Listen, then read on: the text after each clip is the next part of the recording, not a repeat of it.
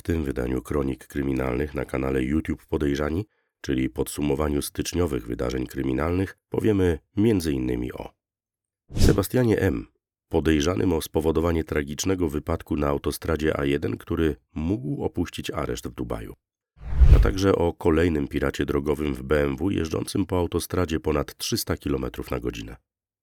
Młodzieżowych gangach drillowców w galerii handlowej Poznania w Poznaniu, akcie oskarżenia wobec rapera Marka A, pseudonim Kaczy Proceder oraz o aferze zoofilskiej z Popkiem.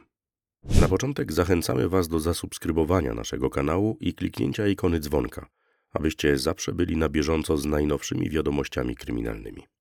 Podyskutujecie o nich także na naszych kontach w innych serwisach społecznościowych. Linki znajdziecie w opisie tego odcinka. Zapraszamy.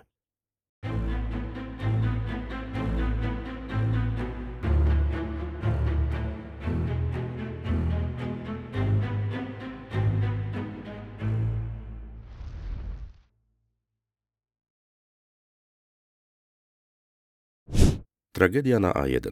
Nie wiadomo, czy Sebastian M. jest w areszcie. We wrześniu ubiegłego roku kierowca jadący samochodem marki BMW z zawrotną prędkością co najmniej 250 km na godzinę spowodował wypadek na autostradzie A1, w którym zginęła trzyosobowa rodzina, w tym pięcioletni chłopiec. Po nagłośnieniu sprawy przez media, w oparach skandalu dotyczącego możliwości tuszowania sprawy przez policję, wyszło na jaw, że za kierownicą BMW mógł siedzieć 32-letni łodzianin Sebastian M. Poszukiwano go listem gończym i czerwoną notą Interpolu. Wpadł niewiele później w Dubaju. Rozpoczęto starania o jego powrót do kraju, co nie było łatwe, bo w Zjednoczonych Emiratach Arabskich duże znaczenie ma sama zgoda podejrzanego na ekstradycję, a Sebastian M. takiej zgody nie wyraził. Wnioskował za to o list żelazny. To jest gwarancję, by po powrocie do Polski mógł odpowiadać z wolnej stopy. Sąd odmówił. 4 października 2023 roku minister sprawiedliwości podpisał wniosek ekstradycyjny. Na początku stycznia tego roku wniosek ten był jeszcze rozpatrywany przez władze Zjednoczonych Emiratów Arabskich. Obrońca Sebastiana M., adwokat Bartosz Tiutiunik, twierdził, że jeśli wniosku nie udałoby się rozpoznać w terminie 60 dni, M mógłby zostać zwolniony z aresztu. Pytany o to, czy sytuacja taka miała miejsce i czy Sebastian M. przebywa jeszcze w areszcie, odpowiedział, że nie ma takiej wiedzy. Były senator uniewinniony w sprawie zabójstwa dziennikarza. Sąd apelacyjny w Poznaniu utrzymał w mocy wyrok uniewinniający byłego senatora Aleksandra Gawronika od zarzutu podżegania do zabójstwa dziennikarza Gazety Poznańskiej Jarosława Ziętary. Do zdarzenia doszło 1 września 1992 roku.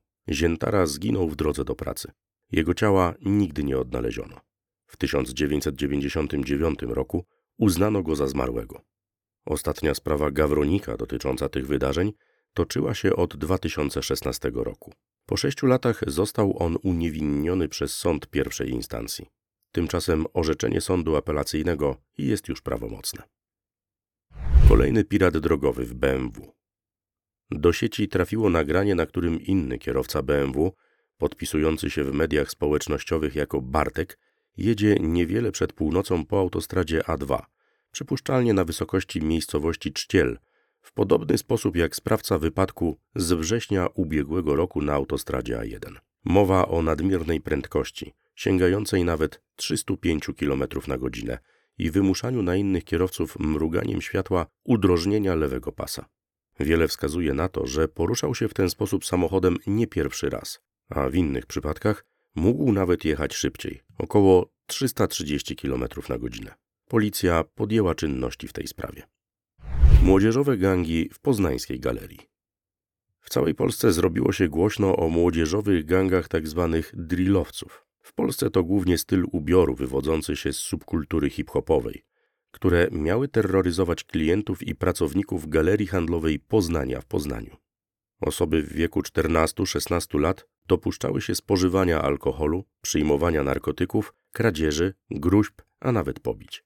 Zgłoszenia dotyczące grupowania się młodzieży zagrożonej demoralizacją dosłownie zalały krajową mapę zagrożeń bezpieczeństwa, czyniąc galerię Poznania najniebezpieczniejszym miejscem w kraju z punktu widzenia liczby zawiadomień. Było ich przeszło 2000. Dyrekcja galerii zapewniła jednak, że jest tam bezpiecznie, bo według niezależnych badań ponad 80% klientów nie czuje się zagrożonych. Policja tymczasem przekazała, że od początku roku w Galerii Poznania odnotowano zaledwie kilka interwencji. W mediach społecznościowych krążą anonimowe relacje pracowników i klientów centrum handlowego, z których wynika, że faktycznie dochodzi tam do niebezpiecznych sytuacji, takich jak napaści, kradzieże i pobicia, których dokonują grupy liczące niekiedy około 30 nastoletnich osób, a ich ofiarami padają również dorośli. Internauci odnaleźli domniemanych liderów młodzieżowych gangów. Ci wydali oświadczenia, w których zaprzeczyli, jakoby mieli coś wspólnego z drillowcami z Galerii Poznania i zamknęli publiczny dostęp do swoich kont społecznościowych. Pomoc w uporządkowaniu sytuacji w centrum handlowym zaoferowali m.in. raper Peja, młociarz Paweł Fajdek czy środowiska kibicowskie Lecha Poznań. Partnerka oskarża zawodnika Fame MMA o stosowanie przemocy.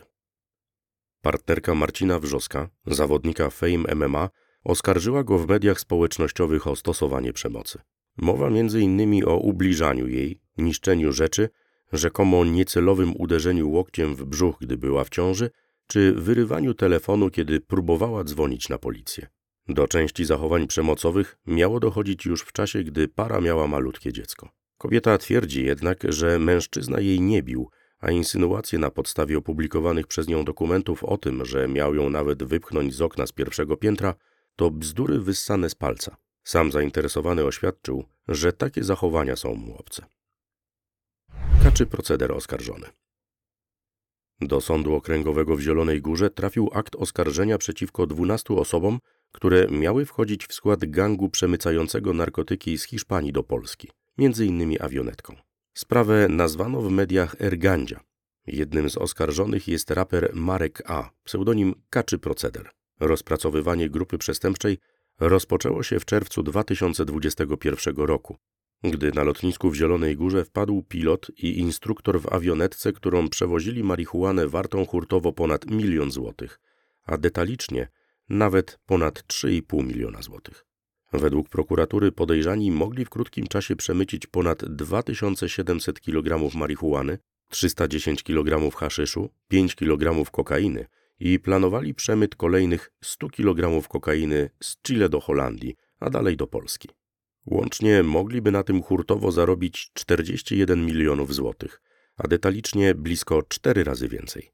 Za te czyny grozi im do 15 lat pozbawienia wolności. W tle sprawy Ergandzia pojawia się także wątek poznańskiego klubu motocyklowego, który w rzeczywistości ma być gangiem narkotykowym dysponującym m.in. nielegalną bronią palną. Afera zoofilska z Popkiem. Raper Alan Psychotrop Gruchała oskarżył Pawła Mikołajuwa, czyli Popka, o zoofilię i opublikował część ocenzurowanego nagrania, na którym lider gangu Albanii mówi, że odwiedził prostytutkę, której chce oddać kał do ust, a potem odbyć stosunek z jej dwoma owczarkami niemieckimi. Później słychać, a w oryginalnym nagraniu ponoć także widać, jak Popek masturbuje się, a także dotyka psa po pysku swoim przyrodzeniem. W niektórych źródłach wspominano także, że w tle słychać płacz małego dziecka. Mikołajów wydał oświadczenie w sprawie, w którym przeprasza, przyznaje się, że jego zachowanie było niewłaściwe, a miał to być tylko żart. Zapewnia też, że nie wykorzystał seksualnie psów. Popek niejednokrotnie zwracał uwagę na to, że ma problem z alkoholem i narkotykami. Psychotrop przekazał sprawę zoofilii do różnych organizacji, które zapowiedziały podjęcie kroków prawnych. Ośrodek Monitorowania Zachowań Rasistowskich i Ksenofobicznych poinformował, że wraz z innymi organizacjami broniącymi praw zwierząt oraz dzieci złożył do prokuratury okręgowej w Warszawie zawiadomienie o podejrzeniu popełnienia przestępstwa przez Popka.